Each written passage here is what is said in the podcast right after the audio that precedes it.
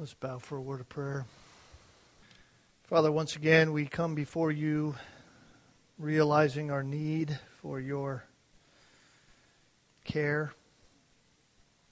Lord, we hear the words of that song and we think in our own hearts how needy we are for your help in our life in every way. So many come to pray to you who do not know you at all, thinking you're some kind of magic genie in the sky who will somehow fix their life if they just ask you enough. And we we know from your word that you require to be worshiped in spirit and in truth, and we desire to know your truth. We thank you for your spirit, and we know that we need you to understand. So help us tonight to do that as we learn from your word, as we think about the very issue of holiness, sanctification for our life, we pray. In Jesus' name, amen. Well, tonight we're going to return to the Gospel of John. I think you remember where that is in your Bible. It's been months since we've been in there, it seems to me. In fact, I was preparing this message five weeks ago when I broke my leg.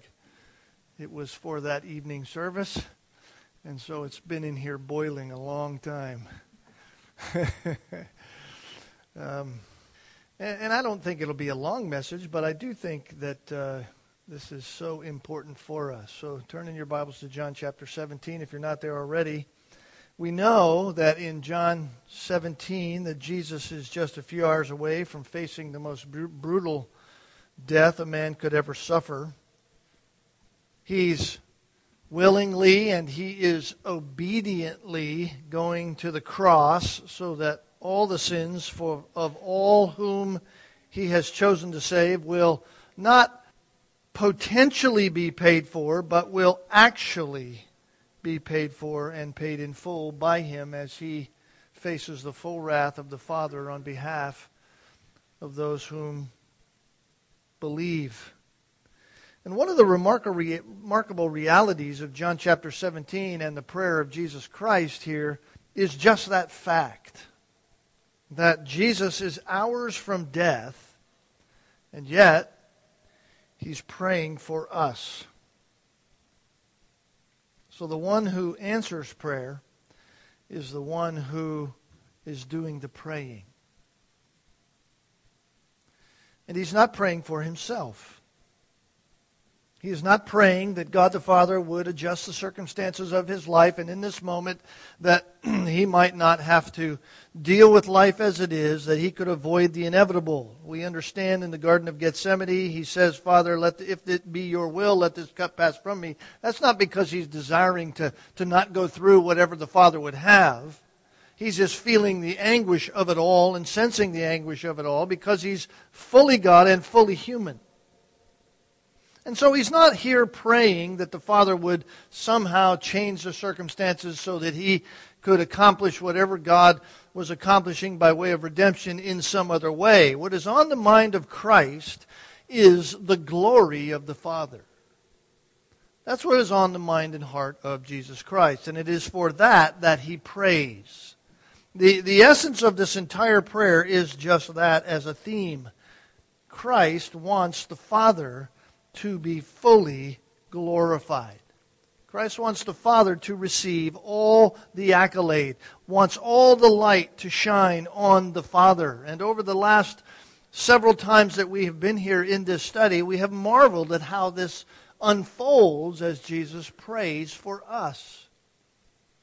First, Jesus prays to his Father that his Father would finish the work that he began before the world ever was. And he says in verses 1 to 5, Father, return me to my glory that I had with you before the world ever was. Why? Because in that return of me to my glory, you are magnificently glorified. That is necessary, it is instrumental to the fullness of redemption coming to you and I and thereby Jesus prays that God would complete that plan so that the completion of the plan of redemption would happen. Why? Because the fulfillment of God being ultimately glorified happens in redemption. In other words, if Christ had not returned to the glory that he had from the beginning, then the plan of redemption would be incomplete. And we would be a people who believe in something like Aesop's fables. We would believe in a myth. If Christ does not return to the ultimate glory that he had with the Father before anything ever began, then we do not have eternal life at all. Why? Because in that we do not actually know God who is eternal life himself, and God the Father is not ultimately glorified had Christ not returned to the glory that he had before the world was. And so Jesus prays. He prays to the Father that he would finish the work. What he had begun in eternity past, he prays that God would clearly carry that out and the full glory of himself would point to the glory of the Father. Lord, Father, if you glorify me, the glory that you deserve will be on its shining place. So that was the first thing that we saw in verses 1 to 5. The idea that he be glorified. So that God, the Father, would be glorified. And then, secondly, we learn that Jesus is praying that God would be glorified by guarding our faith. By guarding our faith in verses 6 through 16. In other words, that is not simply Jesus praying here for the disciples who were with him that night. We understand that as you read through this. He says, I manifested my name to the men whom you gave me out of this world in verse 6. And yet, then in verse 9, he says, I ask on their behalf, but I do not ask on their behalf on behalf of the world, but those whom thou hast given me, for they are thine. And then, of course, we understand when you even go farther down, uh, particularly in verse 20, I don't ask in behalf of these alone, but for those also who will believe in me through their word. So he's not simply asking that the faith be guarded of the disciples who were with him that night. He's asking for the faith to be guarded of all of those who would have faith in him. And it's an incredible reality. He is actually praying for you and me. God praying for us. And that means all of us who are believers. So God is glorified when we walk by faith. God is glorified when we believe in Christ in every way. When we believe who He is, when we believe all that He has done. And it is God the Father who is keeping us in that faith not your faith. It's not my faith. It's not something manufactured in us, in our humanity. It is a gift from God, a la Ephesians 2. It is a gift from God. And we must walk in it. But it is Him that is keeping us in that faith. For without Him keeping us in that faith, surely you and I would fail.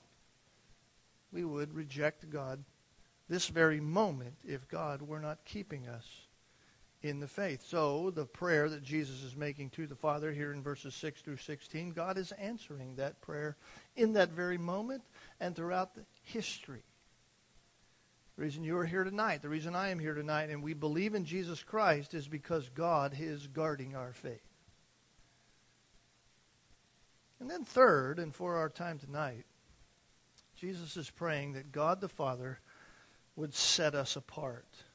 So if you've been keeping an outline, this is point three in our overall outline of John 17. This is Christ praying, Father, finish the work. Father, guard their faith. Father, set them apart. Set them apart. So follow along as I read verses 17 through 23. Jesus says, Sanctify them in the truth. Your word is truth. As you did send me into the world, I also have sent them into the world. And for their sakes I sanctify myself, that they themselves also may be sanctified in truth. I do not ask in behalf of these alone, but for those also who believe in me through their word, that they may all be one, even as you, Father, are in me and I in you, that they also may be in us, that the world may believe that you did send me. And the glory which you have given me, I have given to them, that they may be one, just as we are one, I and them and you and me, that they may be perfected in unity, so that the world may know that you did send me, and you love them even as you did love me.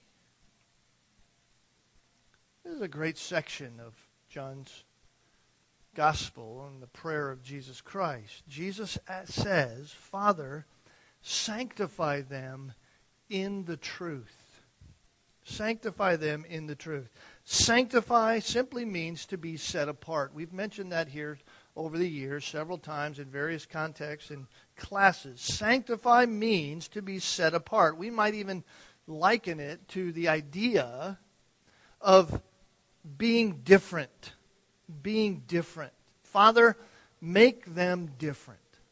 Make them different. That, that, that's a good modern day thought about sanctification. Sanctification and sanctify, setting apart, is the idea of being different, being set apart as a different entity.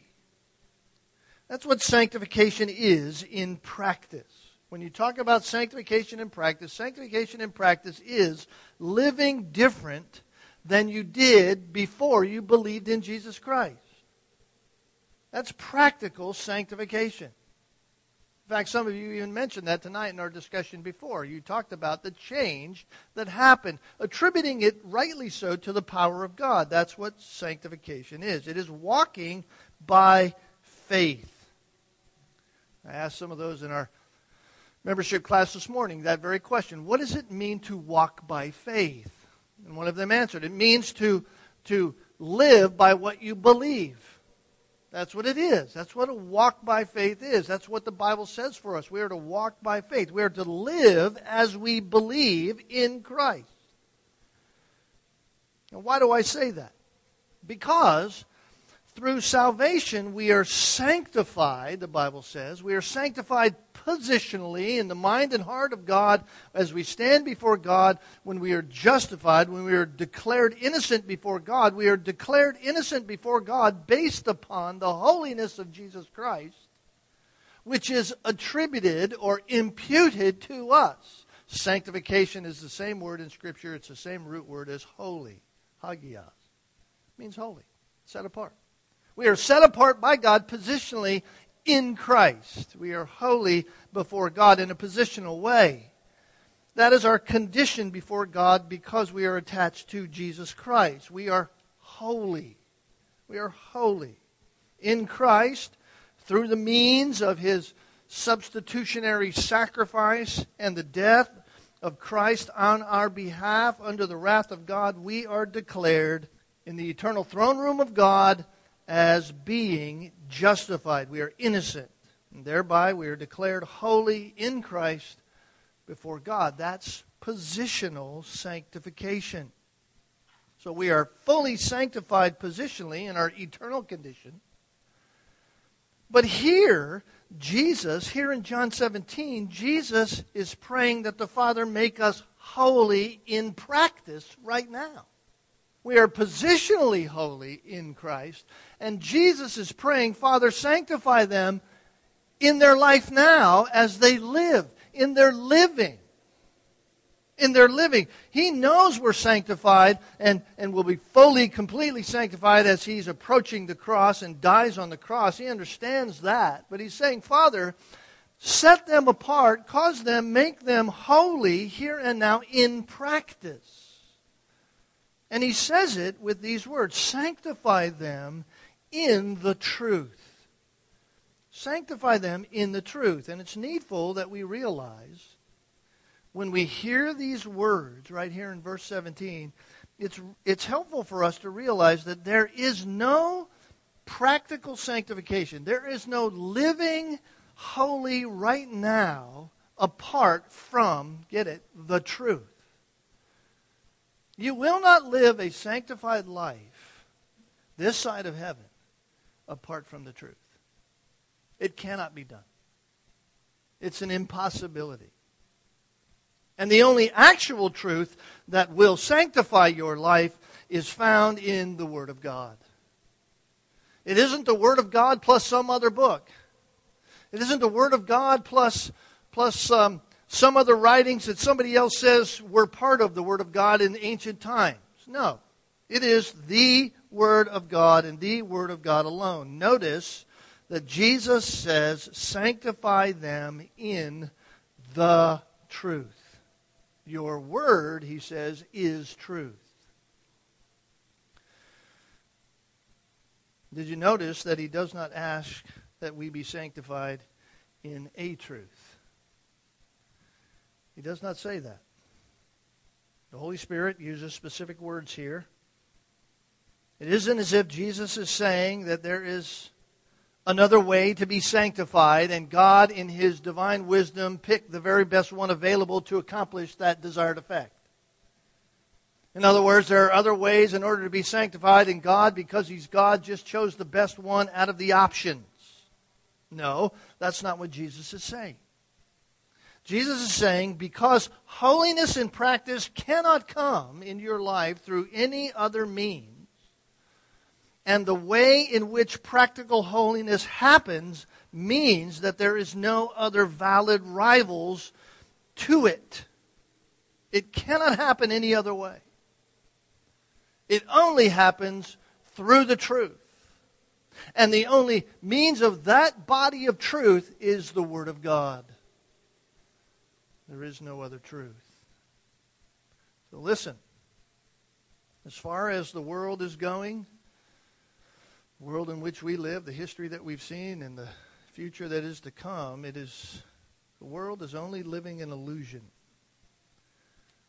The world is living by thinking and living as if they can please God through any means. If I do A, B, or C, then God will be happy. They hear things from all kinds of false teachers. If, if you do this, then it'll be okay. If you have enough people pray for you after you die, it'll be okay. You'll get to the place where you desire to go. There's other ways, they say, other than God's Word. The world thinks that it's doing the right things, it thinks that it's going the right way. And listen, that would be a problem for us.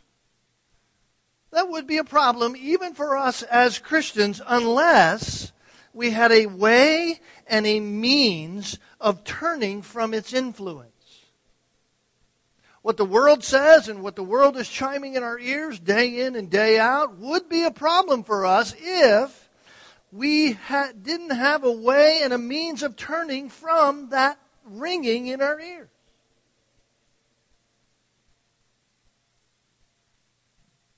The sad part is the world lives by its own definition of truth. The world lives by a standard and a moralistic compass that is worthless, even though it thinks it's doing the right thing I was reading this week in Luke, and I thought this would might be helpful for us if you desire to want the world to love you. Jesus said in Luke chapter 16, that which is highly esteemed among men is detestable in the sight of God. Next time you have a whole line of people from the world loving you because you're just like them, you better think of that verse. You're highly esteemed among men. And if you're highly esteemed among men, guess what? You're detestable in the eyes of God. That's a frightening verse. That's a frightening verse, especially as as Randy said at the beginning of our time, the church, the modern church today is going ways in order to try to please people and see what they like in order to get them to fill the chairs of whatever building they call a church in order to be liked by the world. Listen, I don't want to be hated by the world, but I can't compromise the truth in order to, to be liked by the world. Because to be esteemed by the world is to be detestable to God.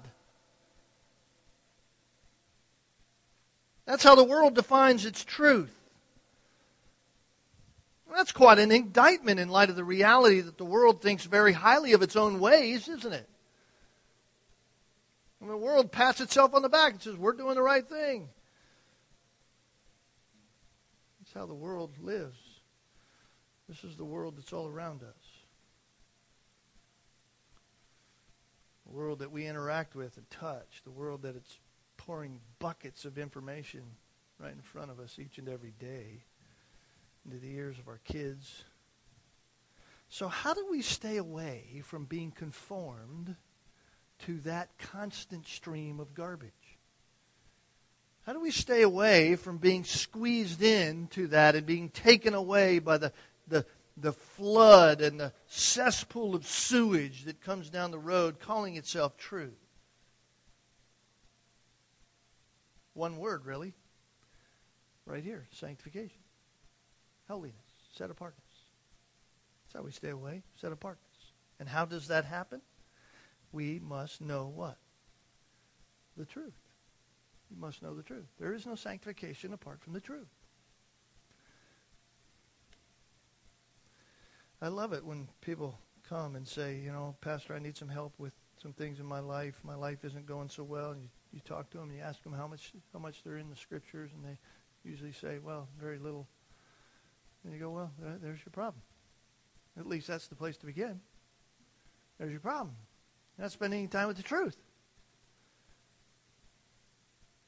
We must know the truth. That simply is to say that we must know the way of life as God sees it. We must know the way of life as God sees it. The way life really is through the eyes of the world is an illusion.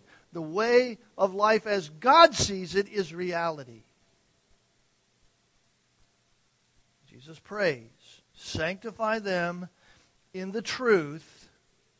Your word is truth. So, how then are we sanctified practically? How are we sanctified? I mean, it says, sanctify them in the truth, your word is truth. So, how does that happen? Well, I think in order for us to get a clear glimpse of that, I want us to just hear a few ways that we are not sanctified. A few ways in which we are not sanctified. And I think these may surprise us at first. Remember, we're talking about the practice of living as Christians, the walk of faith. How does, how, how, how does that, how do, how do we get that in our life? Well, let's look at how we're not sanctified. One way that we are not sanctified is through hearing someone preach. Now, all your heads came up because you're sitting here at church hearing someone preach. Sounds counterintuitive, doesn't it? Sounds like I'm saying that it's unnecessary for us to listen to preaching. That's what it sounds like I'm saying. But I can assure you that is not what I'm saying. What I'm saying is that simply listening to preaching will not make you holy in practice. Let me say that again. Simply listening to preaching will not make you, by listening to preaching, holy in practice. In other words, sanctification is not an osmosis process. I know we'd like to do that. Sometimes we'd like to just stick our Bible under our pillow, lay down on it, and wake up in the morning and we got it all there. It doesn't work like that. It's not osmosis. What is going to help make us holy in practice listen, is listening to preaching and then doing what we're hearing in the preaching. Right? We know that. That's just common Christian sense. James says, right? Don't be hearers only, but be doers. In other words, preaching or, or practicing what we are hearing. So preaching itself isn't going to sanctify you. But practicing what you're hearing being preached, as long as it's true preaching and it's true to the Word of God, and you do that, you will start to be sanctified. You will start to see in your life a practice in the truth. It's a huge problem in the evangelical church today. It's a huge problem. Christians by the thousands hear preaching on a regular basis. I came from California, one of the probably best churches, I think, in our country. Thousands of people hear preaching every day. And somehow, somehow, even under great teaching, they have convinced themselves that they are somehow, just because they're listening to that preaching, that they are holy Christians. And yet, when you look at their lives and when you examine their lives according to what the Word of God says, even in the smallest ways, you find out that they are just as worldly as their unsaved worldly neighbors. And yet they've been hearing preaching nearly their whole life. Why? Why is it like that? Because listening to preaching, listening to even great preaching, will not by itself make you a sanctified person in practice. It will not do that. You've heard me say it before. If we take these principles that we learn and just stick them on our theological shelf in our minds and never start putting them into practice, our lives will never be changed. We cannot do that. What will sanctify us in practice is our practicing of the very truth from the word that we are hearing.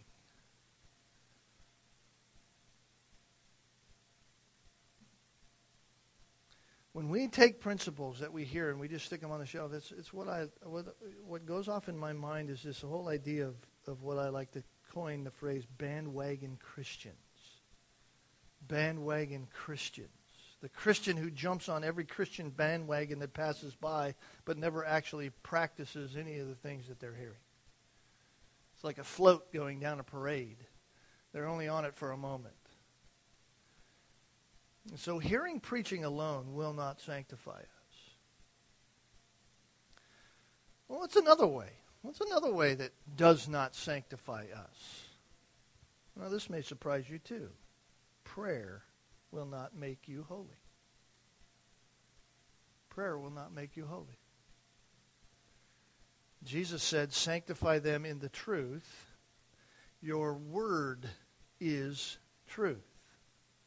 Now, prayer is commanded in the truth. We are commanded to pray. Prayer is a practice that we must exercise as Christians. It is a communion that we have personally with God. Jesus here in this very chapter is praying. He's not saying, though, however, I thank you, God, that I am sanctified through and in this prayer. He doesn't say that.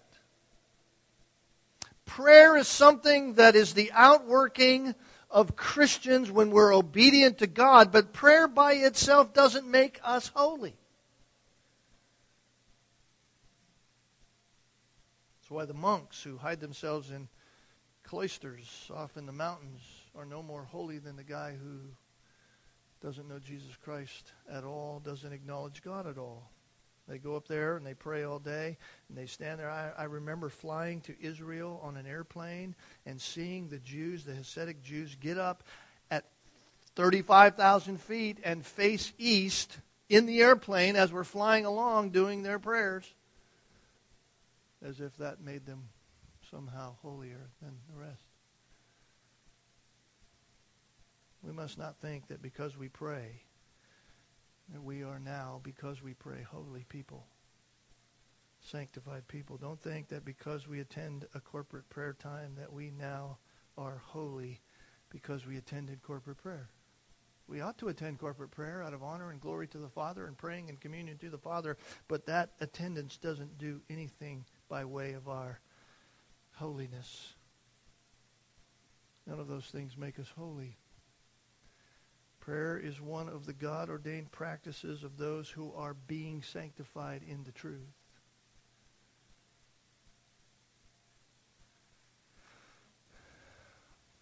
So listening to preaching doesn't sanctify you. Prayer in and of itself, and the practice of it doesn't sanctify you. There's a third way that we're not sanctified.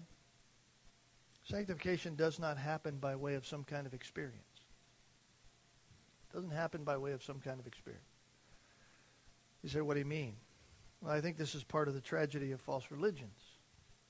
This is part of what the deception is. False religions of the world today are selling a program of holiness by means of practice, by means of experience, by means of doing something, experience something, feel something, by means of some external, some kind of, years ago they called it the extra blessing, something like that.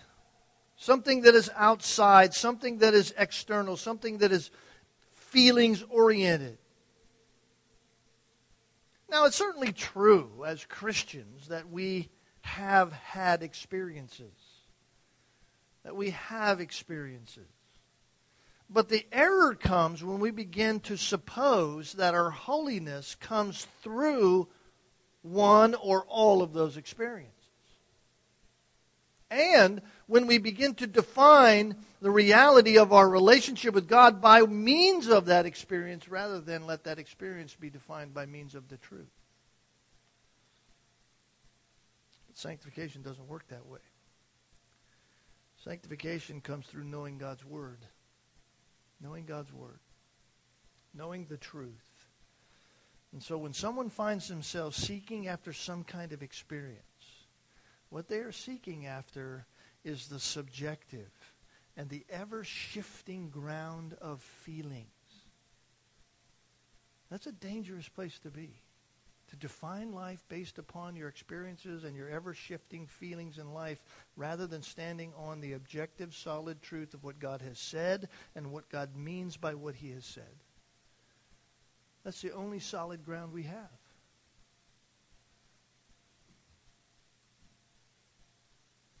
When we do that, when we stand on our experiences, we are in real spiritual danger. True sanctification comes always from seeking to know our Lord Jesus Christ through through the means of the word of God that never changes. This is why it's so frightening to me when someone says to me these those words, God said to me. It's frightening to me. I, I, shiver inside, and then I try to figure out, okay, what do you mean by that? Do you mean you heard voices or something else? And if they say they heard voices, I say, how do you know that was God's voice? Well, I just know. In other words, my experience, my feelings are, define that. Well, listen, there were plenty of people in the scriptures who heard voices, and it wasn't true. There were some people who even said, this is what God said, and God said, I didn't speak to them. So I don't know what you heard, but if it didn't match the Word of God, if it doesn't come from the Word of God, then maybe you ought to be asking yourself, was the voice I heard from God?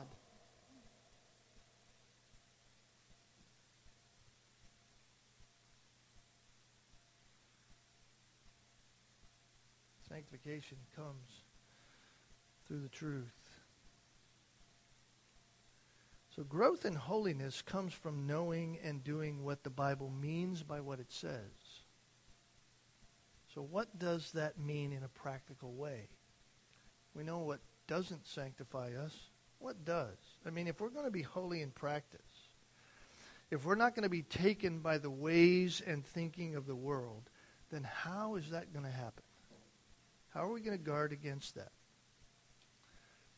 Jesus says you must he prays, sanctify them in the truth. Thy word is truth. That implies that the first thing we must know is what is our authority. What is our authority? What calls the shots? And I just want to touch on that really quickly, and then we'll, we'll be done for tonight. But what is our authority? Jesus says, Sanctify them in the truth. Your word is truth. That very phrase implies authority. It implies a singularity. It implies an exclusivity. It implies that what it speaks, we should listen. In other words, the truth is the rule to everything that we do. It is the authority. It is the one that says it, and at the end of that statement is an exclamation point. One of the greatest evidences that we can point to in the church at, at large today in the world, one of the greatest evidences that we can point to and know that the world has crept into the church is that very issue. What is the authority? What is the authority in the church? We try here, at least in our church, to drive this point home each and every time we have members classes, each and every time we have a Sunday school class, each and every time somebody stands up and teaches. We want people to understand that it is the Bible that has authority in this church. It's not me. It's not the elders. It's not anything else. It is this book. This is the authority. But that's not true in every church throughout the world. That's not true in every church that you come across in our country. Things are done in churches today not because it should be done, not because the Bible commands it to be done. Things are done in churches today simply because the majority of the people in the church say that it should be done.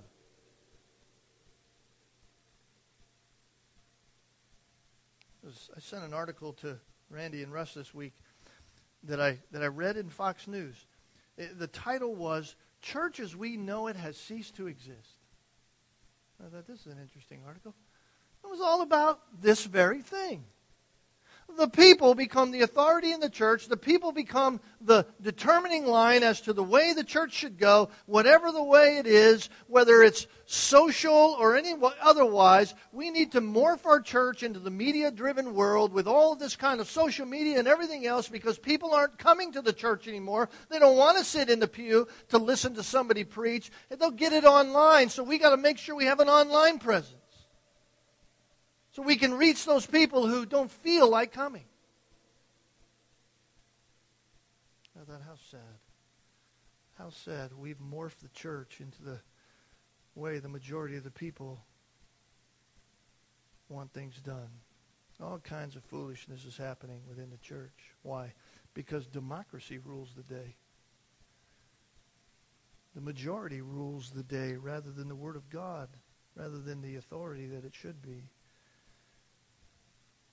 And here's my point. If we're going to be a different people, if we're going to be a sanctified people,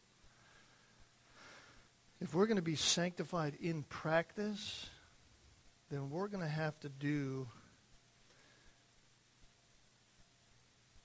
what we do because it's what the scriptures say we should do. Not because it's popular, not because there's floodwaters coming in here of people just pouring in and, and oh gee, they just the world loves this church because it seems like it's it's the nicest thing in town. No. We're going to need to do it because the scriptures teach it and because in doing so God is glorified. God is glorified. God is glorified when we obey, when we walk according to His Word. When His Word is the authority in our life, we walk by faith according to His Word. God is glorified. We have to be a church of the book. That's what we have to be. And why do we need to be sanctified? Because we have a mission. We have a mission. The mission is the proclamation of the gospel. We heard about that this morning. God has saved us the moment He saved us for a purpose. That purpose is to make sure His name is, is heralded across the whole earth.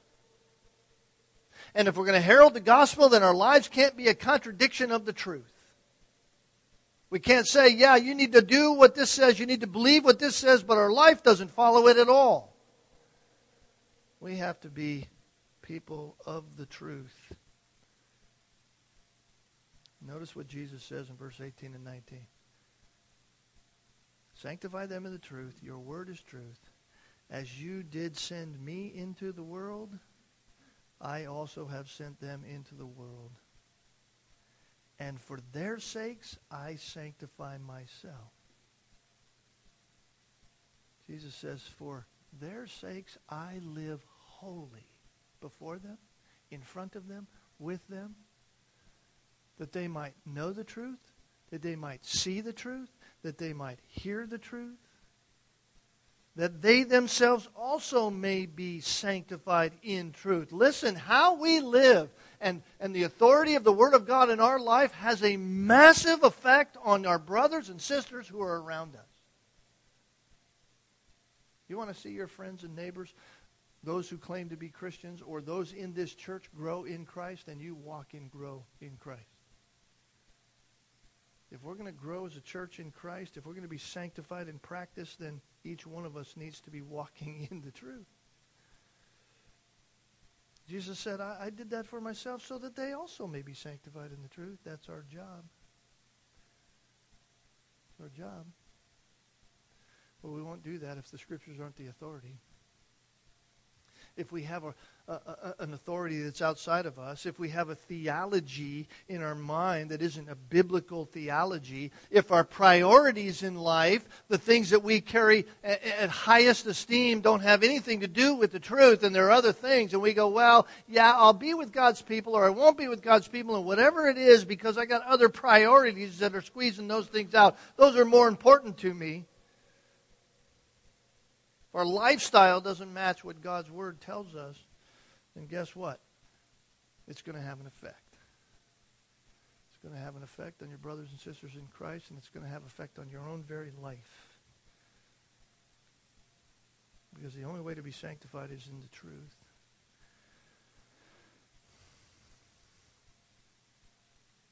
And here's the interesting thing. We'll save this for next time, but I'll just mention it. Here's the interesting thing.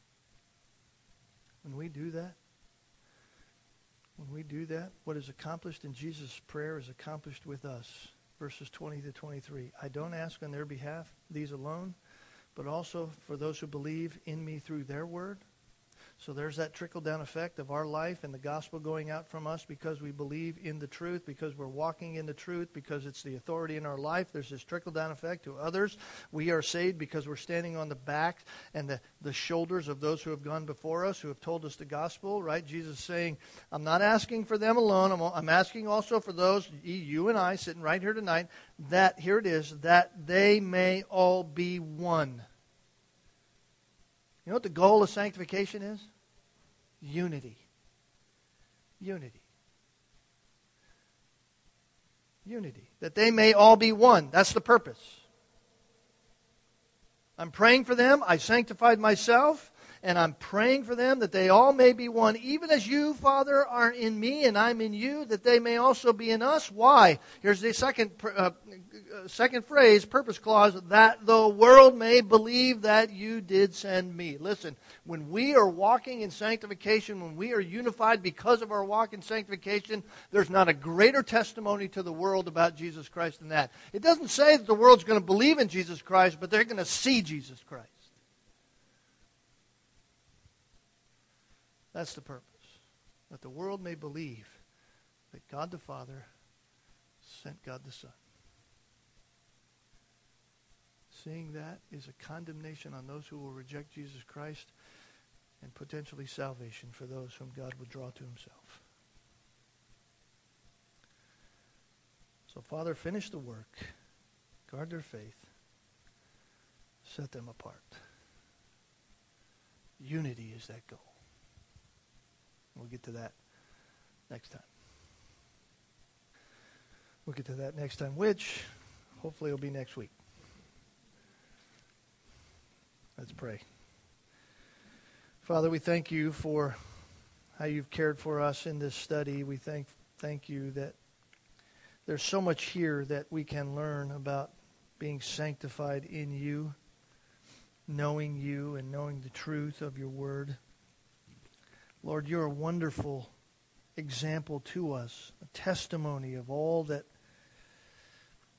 we must strive to be, where you showed us the great example of following the truth.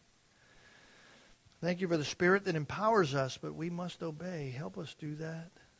Help us do that for the ultimate glory of the Father, that your name would be shouted from the mountaintops just because we live the way we live. God would be glorified, that you would be exalted, that the world might know that God sent Christ, the Savior of the world. For it's in your name that we pray. Amen.